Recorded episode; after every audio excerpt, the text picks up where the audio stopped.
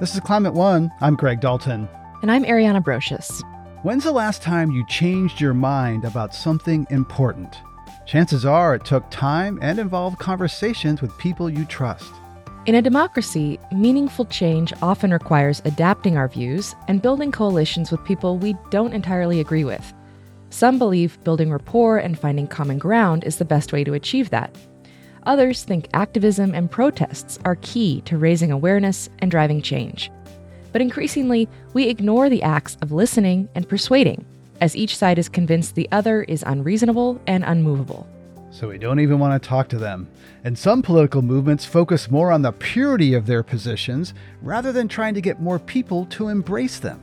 That's the focus of my conversation with Anand Giridharadas, a journalist, political analyst, and author. His latest book, The Persuaders At the Front Lines of the Fight for Hearts, Minds, and Democracy, explores how tactics of persuasion can help strengthen democracy and foster positive societal change.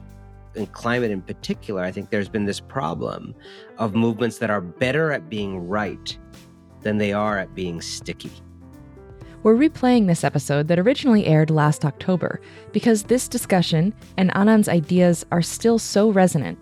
He has strong and thought provoking views on many topics, including why even mentioning the climate crisis can be so off putting to many people, and the differences in how Republicans and Democrats try to get more people into their respective camps.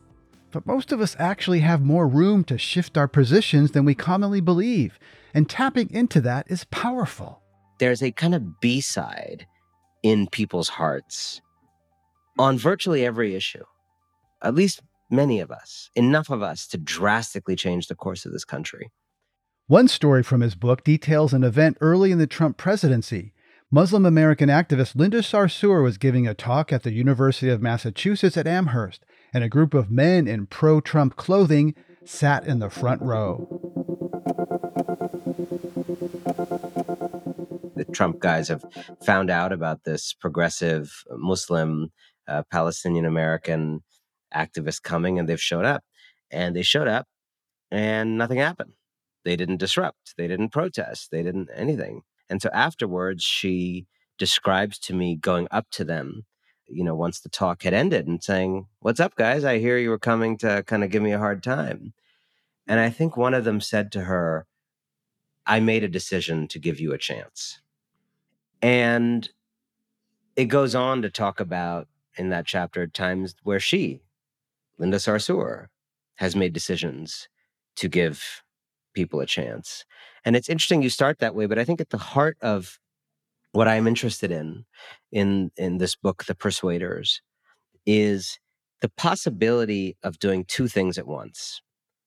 Standing firmly and bravely in our convictions about what is right not diluting them or watering them down for anyone's comfort, not diluting them or watering them down in the name of outreach, but standing bravely and clearly in convictions such as that climate change is real and needs to be dealt with very urgently, or that Trumpism is a scourge on democracy and needs to be resisted and defeated, or that a society in which wealth is so concentrated on the top is not a humane society, not the society we actually think we are.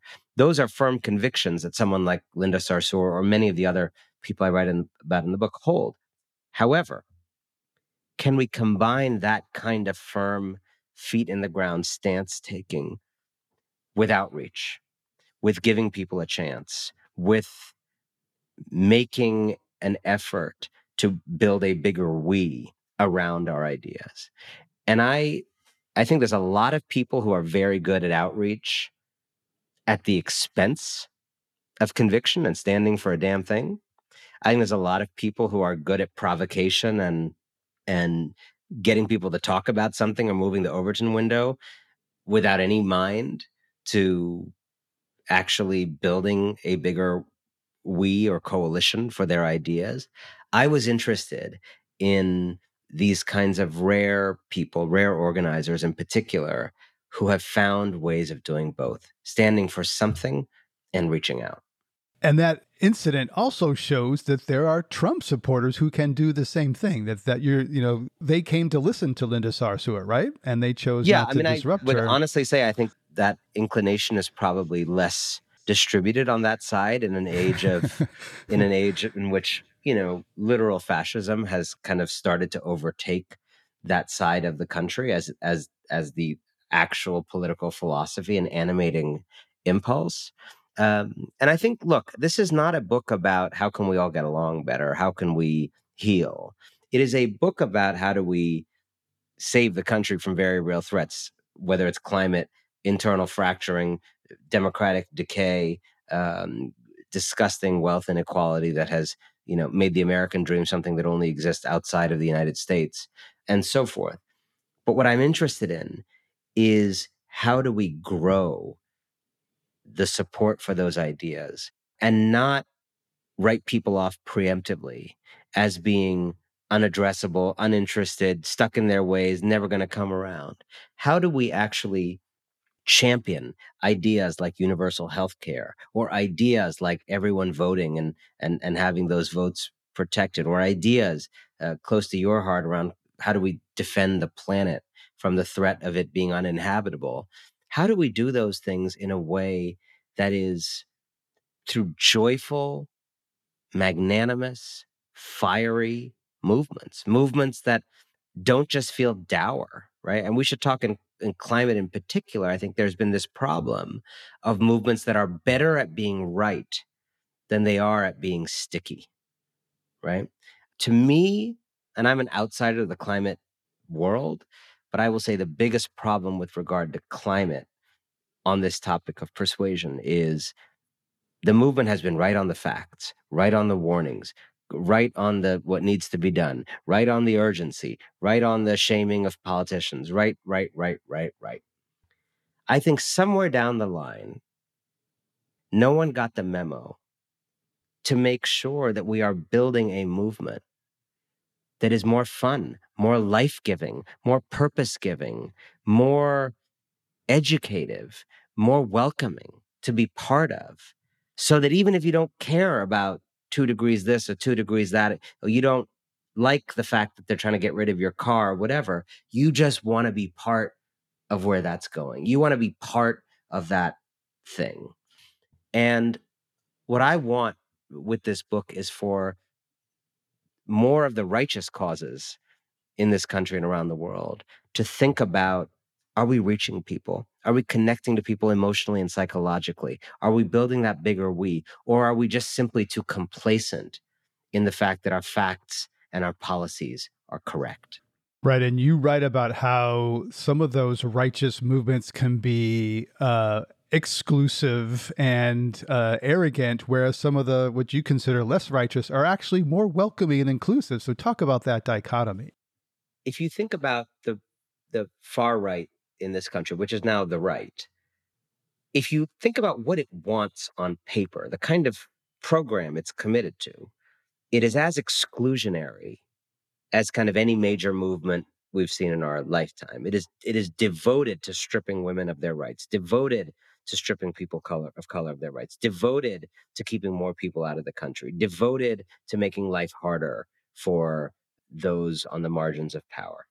But if you think, if you separate the program, the agenda, what it wants on paper, from its kind of effective approach to voters, its political tactic, the way it is read by a lot of people in a political arena, it reads as like, come as you are, everyone in, this is fun, let's do this thing.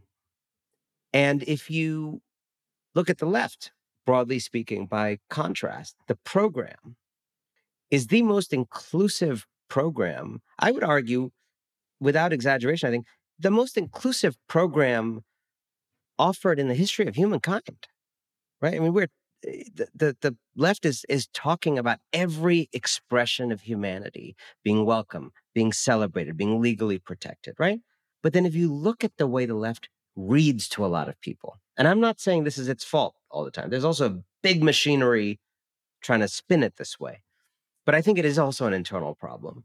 The left reads to many people as being a club that's hard to join. Mm-hmm.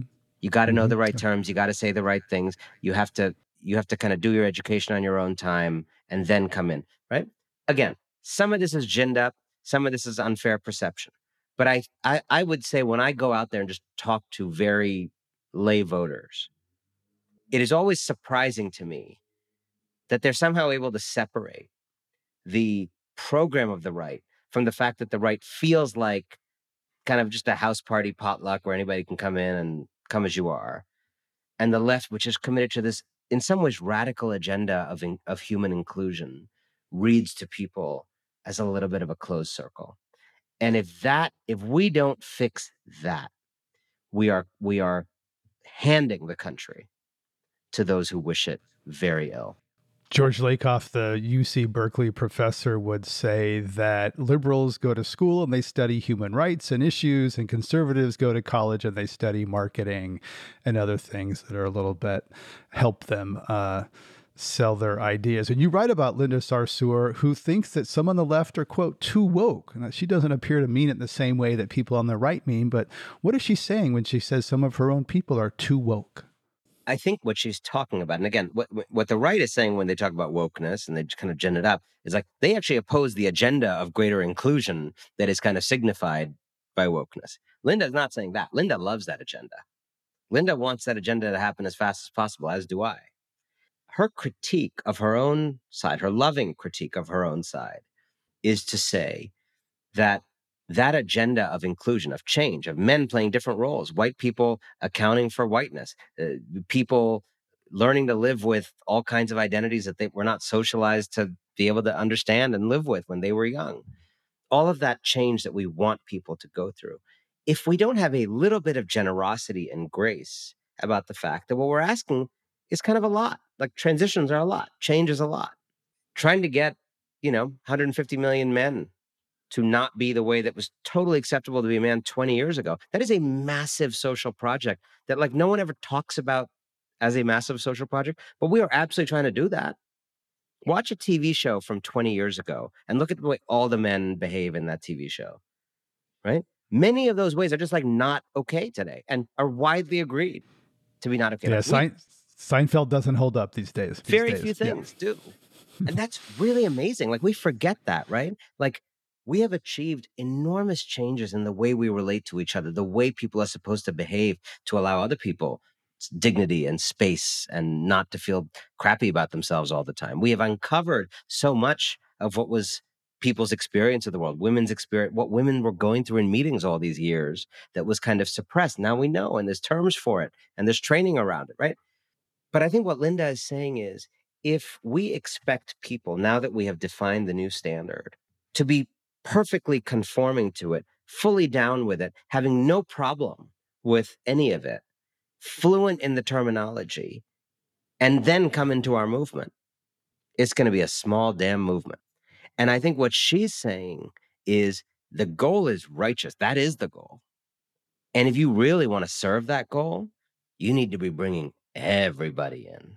And you need a funnel, therefore, right? This is what businesses call a funnel. Like you need people at the fat end of the funnel.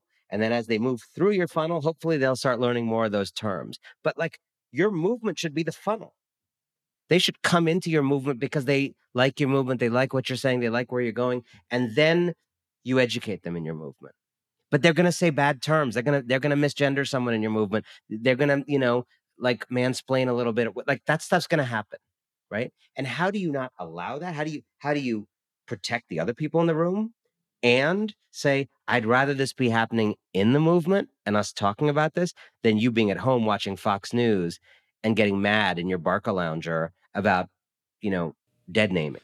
I think that happens in, in climate a lot, where if you're not vegan and solar, uh, you're, you're kind of looked down upon. There's this sort of you know purity test in climate world, like that sort of judges people about their greenness, and that can people can sense that, and it can be off putting. It's such a it's such a good example because it gets to this confusion that I think a lot of the persuaders that I write about in the book were so smart about. Alicia Garza, one of the leaders of Black Lives Matter, talks about this. She says, you know, I'm paraphrasing here, but she, she told me, I, I think sometimes in our movements, we feel like if there's a lot of non radical people in our radical spaces, there's something wrong with our radical spaces. It, our radical spaces is failing. And she was kind of like, what I'm here to say is if there's non radical people in your radical space, that's when your movement is succeeding. You're growing and recruiting. Correct.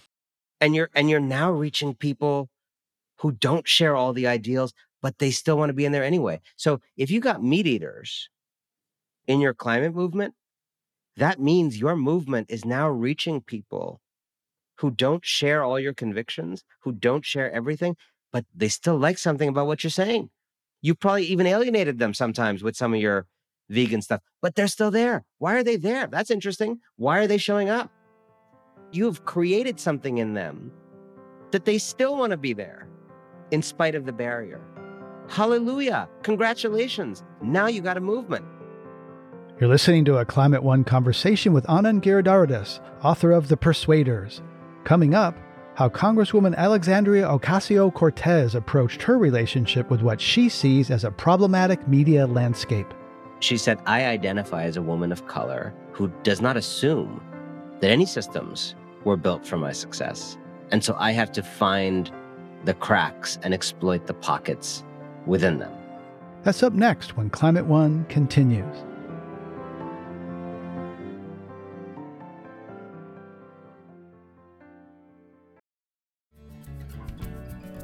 Let's get back to my conversation with journalist and political analyst Anand Giridharadas. Before the break, we mentioned Alicia Garza, one of the co founders of Black Lives Matter. I asked Anand to reflect on a quote from her in his book, in which she says, The right deeply understands people. The left gets hung up on facts and figures in trying to change people's minds.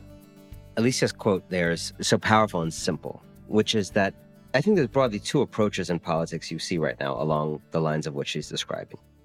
What I think predominates on the left is you start with the wares that you're trying to sell. You got a couple of semis full of wares that you're trying to sell. I'm trying to sell you climate legislation. I'm trying to sell you democracy legislation. I'm trying to sell you advanced manufacturing legislation. I'm trying to sell you infrastructure legislation. And you, the voter, may be standing over there being like, I'm really concerned about rising prices. I feel my neighborhood is unsafe. And I feel like the broad approach of the left is like, no, no, no, no, no, no, no, no. You're overblowing this inflation. This, it's fine. It's just the war in Ukraine. Like you're overblowing the inflation. This crime thing is not real. The stats, if you actually run the regression another way, it's not actually more unsafe. What you're feeling is not real, right? and people are like, I don't know. I just I, I saw two people got shot outside my street. I kind of don't like that. It's like no, no, no, no, no. If you actually compare it year on year, eh, adjusted for population growth, it's you're you're totally safe. We've got white papers that say da, da, da. so many white papers, and like you know, inflation. Like my family can't afford anything anymore. Yeah, but like it's Putin. It's like Putin did that. You know, you know. and then by the way, uh, we got these trucks delivering some wares. Would you like to reorganize the entire economy to fight climate change? Like I'm really concerned about like inflation and crime. Like climate is so important. Like that's the actually the issue that matters right now. And you know, uh, what about uh, what about uh, infrastructure? I'd love to build some infrastructure. Like, yeah, I'm just I'm like I can't afford my house. Like, yeah, but we need infrastructure. You know, and and and it's not that these policies are not the right policies because as you know, they actually do address a lot of these issues and they do save you money in different ways and they do create jobs that will help you afford your house, right? But our, I just feel like, very broadly speaking, the posture of the left is like, yeah, yeah, yeah. I know you feel that stuff's important, but let me explain to you why, in fact, this other stuff is more important or is like is like primary like if you don't care about stuff we care about then the stuff you're worried about like won't happen that's often the argument okay now pivot to the right the right starts with What's going on with you? What's happening with you, Greg? What are you anxious about? What are you afraid about? What have you noticed in your town recently that made you go, huh? That's new. What did your kids come home and say to you about what they learned in school that made you feel a little bit destabilized because you didn't learn that thing in school? And that seems maybe a little weird what they learned or off putting. What what trainings have you been going to at work, Greg, that made you feel like oh, I don't know, I feel kind of awkward in those trainings or I feel attacked in those trainings. The right is starting with you. Relationship. It is starting in it like if it was like a tech company, it's like this is like user research, right? Like tech companies literally employ people to sit next to people using their computer and like watch what they do, what what's going on with them, right? So the right starts from a what's going on with the users. What are you thinking about? What are you fearing? Instead of just trying to sell you these things, they're kind of trying to sell you them based on analysis of who you are. Oh, Greg, you're you, notice there's more Spanish speaking cashiers at the Walgreens in your small town in Arizona. That's so interesting, Greg. Uh, well, you know, there's this southern invasion that's happening. There's aliens, uh, coyotes. Like, can we interest you in that issue? Right? Because of what you're afraid of. Or you're going to these trainings and you're like, why am I suddenly going to trainings because I'm white or whatever? And like, we're going to explain to you CRT and Kimberly Crenshaw and this whole nefarious agenda funded by George Soros to brainwash you, right? But the right is starting with your affective experience of the world, the things roiling you, the things making you feel ill at ease, confusing, discombobulating. And it is in some ways respectfully centering you and those anxieties and sublimating its agenda as living in service of your anxieties, right? Of course, the agenda is totally bogus and is entirely designed to like help billionaires become richer and spread more hatred. But the, in the political tactics of it all, there is a let's start with you. And I, I think when we do not do that on the left, we get to a place where we're almost condescending to voters about what they should be caring about instead of saying, Who are you? What are you afraid of? And how can I how can I serve that? And so something like climate is such a prime example because it's the difficulty of climate for most people who are not who do not experience it as a day-to-day issue right now. Maybe they should, but most voters who are not, it is not polling at one, two, or three. Right. I think there is a basic problem of saying it should be polling at one, two, or three. Right? Why are you not caring about this? Don't you get what's wrong with? it- Yeah. Right. Right. as opposed to like, what do you love? You love your kids? You think about legacy? You love things being affordable? What do you love? And having the agenda serve a realistic understanding of who people are. And I think there's some very smart people who I see thinking about that. I think Varshini Prakash at Sunrise is has really done some honest reflection around where the movement's fallen short in the past. And you know, Ayana uh, Johnson, um, I think, has done a lot of interesting thinking about that. But I, to me, that feels like a very exciting uh, direction in the conversation of climate and, and persuasion. Chloe Maxmin is a young woman who's progressive who won in a rural part of Maine. She wrote Dirt Road Revival and she went around and knocked on porches and talked to people and listened. They didn't bring up climate, they brought up other things and she was able to get them around to climate, but she listened and she says that change in rural America happens at the speed of relationship, something that the right seems to understand better. In The Persuaders, Alexandria Ocasio Cortez discusses how she and Bernie Sanders saw and used the media differently. She says that climate change is a story that the media couldn't figure out how to sell, so to speak. And that's part of the reason why she chose to elevate it with the Green New Deal and, and use her spotlight to start her conversation. Tell us about her and her climate story as you tell it in The Persuaders. Yeah, it, you know, I mean, she is at the at the heart of this book. I think fully one third of this book is uh, the kind of story of her arrival on the national and world scene. The first couple of years of her life and her kind of education as a as an organizer, an activist, and and politician now. And with regard to climate specifically, she made a very fascinating distinction to me between kind of her approach and Bernie Sanders's, as you say, and broadly speaking, I would say, and I had covered Bernie separately and wrote a Time magazine cover about Bernie some years earlier. Bernie's approach to the media was I think this is a corrupt system that will never give me a fair deal. They're sensational, they're corporate, this and that. And so Bernie just kind of had a like avoid, you know, as much as possible. When I was on a media tour, um, I was probably as sympathetic a kind of reporter as you'd get writing a time cover of him, you know, and still it was like impossible to get the interview time that I'd been promised. And it was just like Hmm. he would not ever come say hi to the reporter. And just like this total it's like, dude, you- you literally have a bus behind you of the entire national media. Like you can't come in and fake it for five minutes, come in and tell a joke. Like even if it hurts every bone in your body, right? It would just benefit you and it would benefit the ideas to like just come do the five minutes of the thing, right? Send your wife. Yeah, he's socially awkward. Yeah, you talked to his wife a fair amount, it seems. If she, they should have sent her in. She's fantastic, great communicator and great advocate for him. Um, I really like her. He just couldn't do it, right? At some level, he thinks that is a system that I I can never. He's almost running against it, right? And he would often say, "No one in the mainstream media is talking about inequality." But it's not true. A whole bunch of people were talking about inequality in the mainstream media, but he just, in his mind, it was just like, "That's the dark side." Now, from a democratic socialist point of view, from a kind of ideological point of view, I think AOC has a similar, you know, general view that the media is problematic. Uh, not going to give some of these ideas a fair shake. Is going to marginalize, you know, some of these people power ideas. Uh, is corporate owned. Is sensational. Is short termist. She said as much to me. However, she said, I identify as a woman of color who does not assume that any systems were built for my success. And so I have to find the cracks and exploit the pockets within them. And so that was a very interesting contrast where Bernie's attitude was like, media corrupt, therefore I'm not doing the media.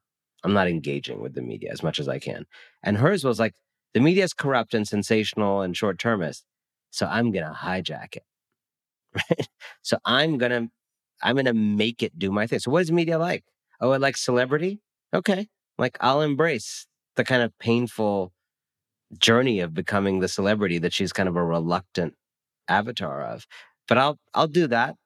And then I will use the attention I can command to introduce something like a Green New Deal. Or I will protest in Nancy Pelosi's office, putting my celebrity to use. So there was a kind of assumption that, yeah, these systems may be messed up. But I think as a young woman of color in her 20s, she didn't necessarily feel the same luxury to stand, you know, below the mountain and yell at the mountain like the system is rigged. I think she, you know, started digging tunnels. And um, on climate, it was incredibly powerful and effective. I, I don't think there's an Inflation Reduction Act without a Green New Deal.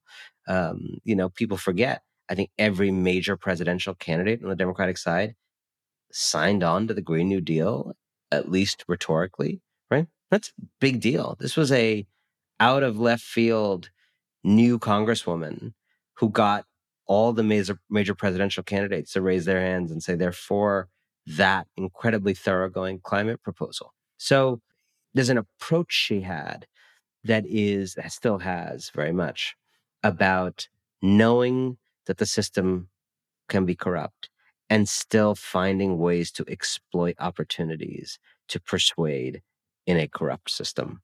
Right, and to to engage with people, yeah, that she uh, doesn't like. You write about persuasion and the Golden Gate of Retreat. How does that relate to AOC and Mitt Romney? There's a particular episode there where you say she offered him something that her peers didn't.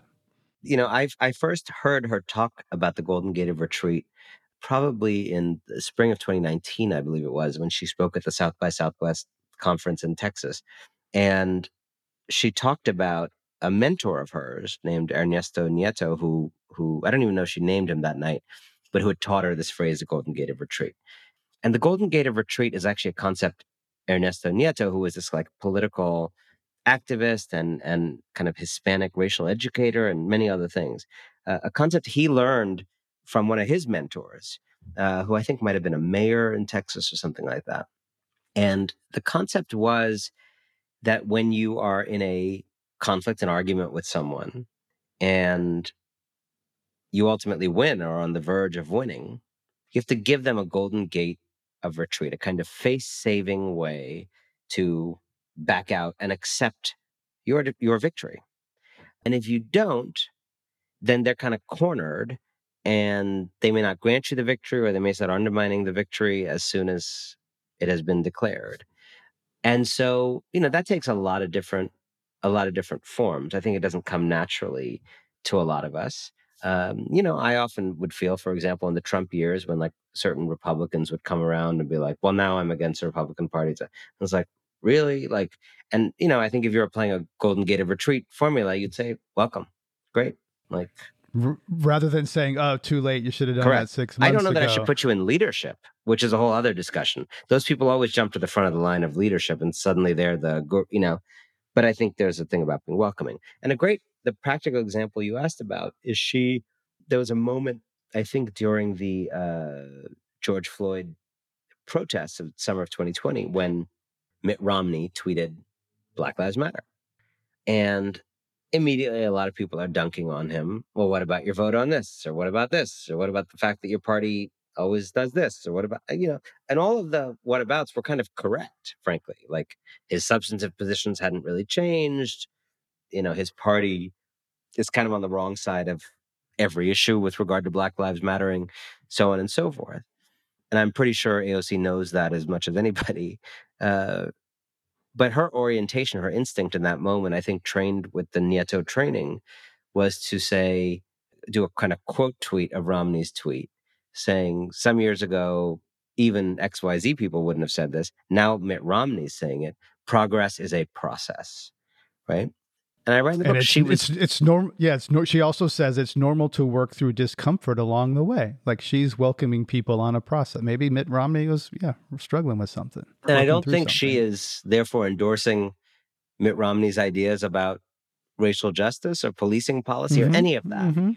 But mm-hmm. I think she's doing what I'm trying to, what I was trying to kind of understand in this book and frame for others. Is she's doing a thing where she's standing firmly and clearly and bravely in her convictions and in that moment reaching out. That's that's an example of the fundamental dynamic i'm interested in. Can you do those two things? Can you stand firmly on your feet in the ground and reach out? And that to me was a moment where she showed how you can do that.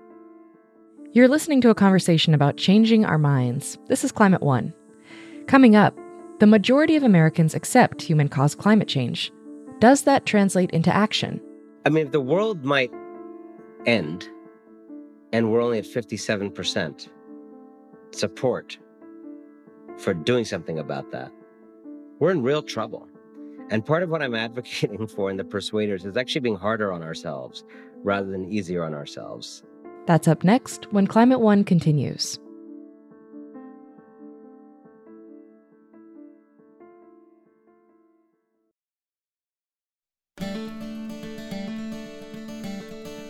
This is Climate One. I'm Greg Dalton.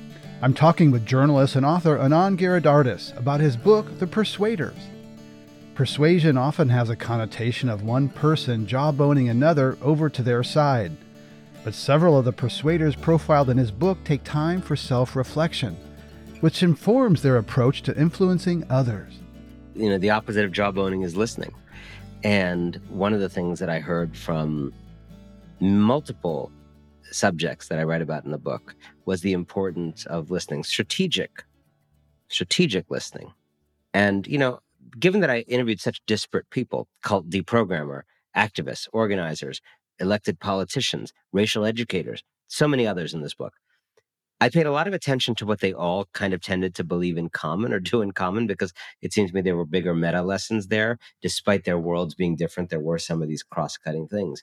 And I think that kind of strategic listening and showing up in that spirit was was was one of them. And so whether it's deep canvassing which is this kind of experiment of going door to door and talking people lovingly through their own cognitive dissonances around politics or alicia talking about coming up as an organizer in oakland and talking like women in a black community through their own conflicting feelings about the police and so on and so forth there was a real theme of I think there's a lot of pressure in the culture now to just call people out as quickly as possible. You almost feel complicit if you don't. You feel like you're endorsing what they're saying if you don't quickly condemn. And what a lot of these persuaders that I write about did was thicken their skin a little bit to be able to listen to other people's bile. And again, you don't have to do this. This is work that you should do if you want to do this work, right? If you want to organize in these communities, if you want to canvas. No one's no one's job to go listen to anybody's bile. And I want to make that very clear. But if you are despairing for the country and you live in a place where you feel like there's some room there, there's a lot of power in that kind of strategic listening of saying, why do you feel that way about immigrants? I notice you have a lot of rage around them. Where does that come from? Right? Do you know any immigrants? Do you ever experienced any immigrants? You know, have you ever experienced feeling like you didn't belong? What was that like for you? This kind of stuff, right?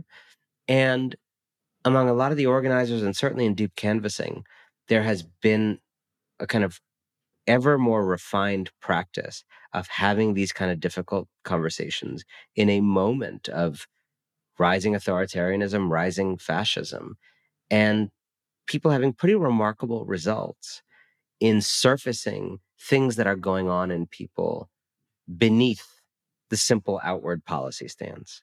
Steve Deline, one of the leading LGBT organizers in the country, leads something called the New Conversation Initiative did this kind of canvassing after Prop 8 in California in 2008 outlawed gay marriage, which had been legal for a few months that year and then outlawed again. Devastating loss.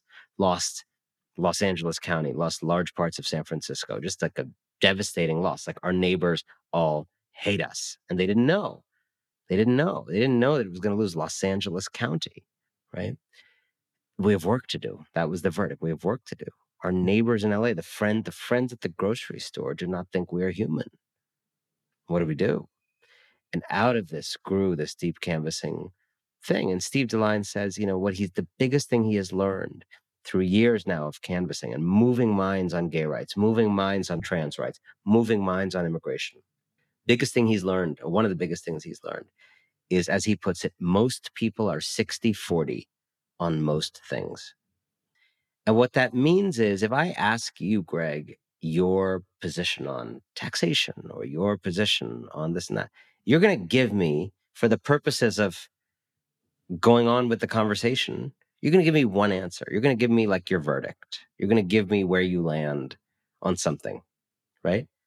But the fact that you give me one thing, one thought, one answer, one place that you land, it doesn't mean that there's not an element of another contrary thought in you. It just means like there was a contest within all of us over everything we think. And at some point, one side of you on that issue beat the other side of you on that issue. And the thing you decide to present to the world as Greg's stance is the victor side. Right, and you you t- you talk about uh, deep racists who loved Barack Obama and voted for him, and hardcore Republicans who hate socialism and maybe embraced uh, Bernie Sanders. So there's a little more fluidity in us. I recently spoke with Nathaniel Stinnett of the Environmental Voter Project, and he said, at least in his world of electoral mobilization, uh, it's all about turnout, not persuasion. He says, forget about persuasion. We're too polarized. People are locked in their views, at least in this short term. What do you say to that? I think it's just not true. It's just empirically not true. I mean, a bunch of people who liked Donald Trump the first time did not vote for him the second time. And that is why he's not president today. I mean, I, I don't want to overstate the obvious, but to say persuasion doesn't work is to insult the people on the ground who did extraordinary work to move people on that issue. And the frankly, the reporters who told the truth about Trump for four years in a way that separated several million people from him who liked him well enough the first time and didn't like the you know four year show that they were getting accounts of like people moved and my life looks different because of that right yeah, you, a lot of your work is about democracy and whether it's elite-led change. And you know, you your previous work, Winners Take All, is very critical of elites. You believe it's immoral to be a billionaire. I'm curious what you think of Yvon Chouinard donating his ownership, his family ownership of Patagonia, valued at $3 billion into a trust requiring that $100 million in annual income be devoted to addressing climate change. Yeah, I, it's interesting. I've read different reporting on some of the tax implications of it and whether like whether there should be a little more complexity around whether there's any tax benefit that he's deriving from it but i think overall what is interesting about it and positive about it is that it normalizes the idea not of taking money and and then using it philanthropically to increase your power further it normalizes this notion not of running your own programs which is what some of these philanthropists do but in fact putting the money towards policy advocacy right? So this is usually missing from the philanthropic world. Instead of they just like to do their own thing and this is pushing for policy that would change the game for everybody that would that would change the rules for everybody. Broadly speaking i prefer that kind of approach. Look i think nobody should ever be able to amass that kind of fortune.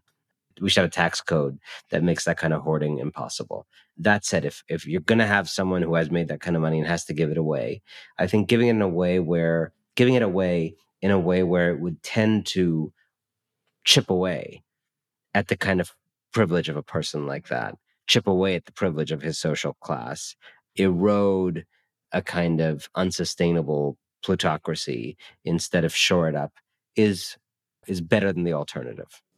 About 57% of Americans believe that climate change is happening and that it's caused by humans. Some say that's large enough percentage of the population to help uh, mitigate the effects of the climate crisis. Other believes we need to bring more people in as you're talking about. What do you think about the sort of the the broad landscape of how many Americans care about climate? You said it doesn't poll in the top 1, 2 or 3. Where are we in, in climate as a relatable personal political concern? I mean, if the world might end and we're only at 57% support for doing something about that, we're in real trouble. And part of what I'm advocating for in the persuaders is actually being harder on ourselves rather than easier on ourselves. I think we should look at that 57% and not blame the 43% alone, although I think they bear blame. Certainly blame the Murdochs and others who are helping to spread false consciousness among that 43%. But I think we got to blame ourselves. That's a lot of people we haven't won over. And I kind of want to see those of us on the pro democracy side, certainly the pro fighting climate side, to actually be harder on ourselves and say, we're falling short here. We're falling short here. And so instead of saying it's annoying that that's not a top three issue, I think the way we often feel it's annoying that people are not getting it how do we build consciousness around that issue you know? And so just some some thoughts.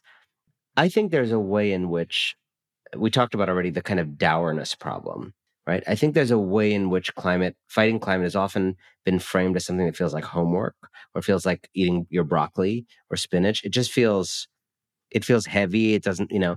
And i think it's complicated it's complicated it's depressing. Correct. Yeah. And I think it's worth saying very clearly that there is no intrinsic reason why that needs to be the dominant affect of fighting climate change. I think it's actually preposterous that that's the dominant thing. Is there a dour element to it? Is there a you can't have this anymore element? Sure. But as someone else, I, I think uh, Bill McKibben was saying the other day on Twitter, like fighting climate also means blimps. We're going to have blimps going all around, helium blimps carrying you around. And he he he wrote a piece about like where's the delight? Where's the space for delight in the climate? Why why aren't we telling people all the cool that they're going to have when we finally save the earth? Right? Why aren't we talking about the fact that we're finally going to make black communities whole in a bunch of structural and infrastructural ways after 400 years of plunder?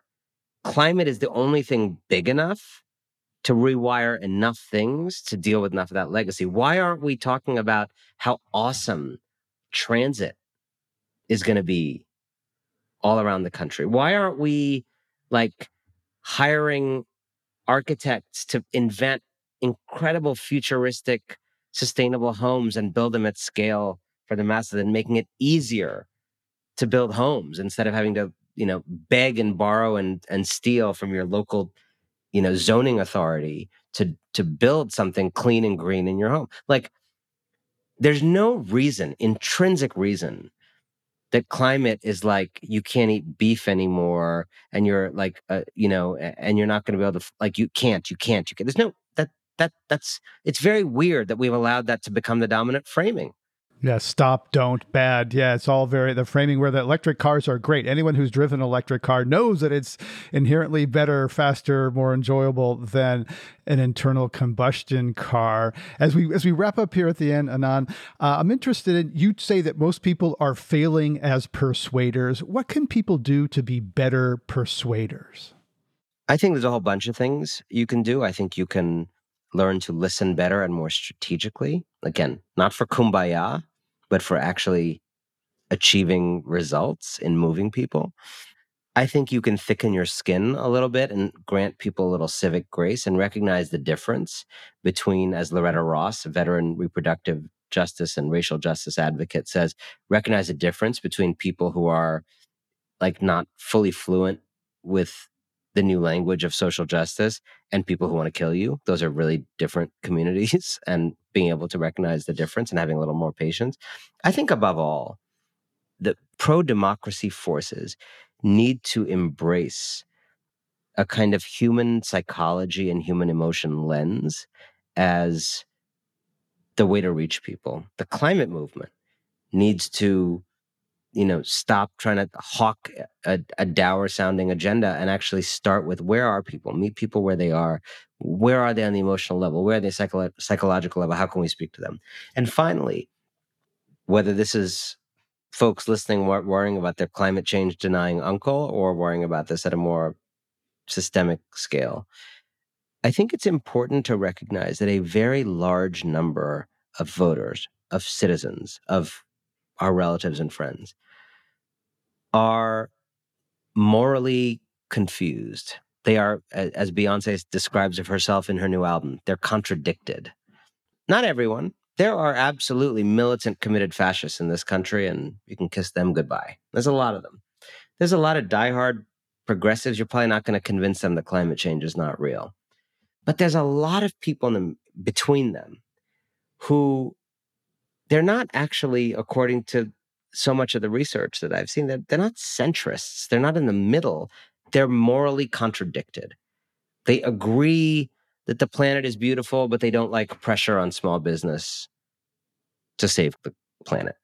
They agree that black people have it harder in this country, but they don't like the government playing favorites on race and you know having race conscious politics. Like they just feel contradicted. The thing that separated the persuaders I wrote about in this book from the people who I'm, all of us, the rest of us who I'm writing this book for, is that I think the persuaders I wrote about get that people are contradicted and orient themselves toward building up that element in people that might compete with the other thing that is right now their outward stance. Your outward stance is against immigration. Your outward stance is let's do nothing on climate. But there's another part in you it may be your Christianity and your idea of God's creation of the earth. It may be your sense of the importance of freedom that actually starts to convince you that universal health care would actually free you from the moods of your boss and health insurance bureaucrats right there's a there's a kind of b-side in people's hearts on virtually every issue the b-side is small in some cases. It's almost near as influential as the A side in other cases. But we all kind of have a B side for the things we think, at least many of us, enough of us to drastically change the course of this country. And the biggest thing I think you could take away from these persuaders I, I got to spend time with over the last few years is to recognize that view of other people as complicated, as complicated as you know yourself to be and then engage, whether interpersonally in your family, in politics, uh, engage in that work of helping them make it make sense, helping them make meaning, and be there to walk with them uh, in the direction that you that you wish to go. Yeah, we're all complex, more complex than uh, what shows up on social media feeds, where that all that nuance and complexity is often distilled. Anand Giridharadas is author of The Persuaders at the Front Lines of the Fight for Hearts, Minds, and Democracy. Thank you so much, Anand, for sharing your insights. Thank today. you. I enjoyed this conversation so much. Climate One's empowering conversations connect all aspects of the climate emergency. To hear more, subscribe to our podcast on Apple or wherever you get your pods. Talking about climate can be hard, difficult, exciting, sometimes awkward, and it's critical to address the transitions we need to make in all parts of society. Please help us get people talking more about climate by giving us a rating or review if you're listening on Apple. You can do it right now on your device. You can also help by sending a link to this episode to a friend. By sharing, you will help them have their own deeper climate conversations. Greg Dalton is our host and executive producer. Brad Marshland is senior producer. Our managing director is Jenny Park. Austin Colon is producer and audio editor. Megan Biscieglia is production manager. Wency Shada is development manager. And Ben Testani is communications manager. Our theme music was composed by George Young. Gloria Duffy is CEO of the Commonwealth Club of California, the nonprofit and nonpartisan forum where our program originates. I'm Ariana Brocious.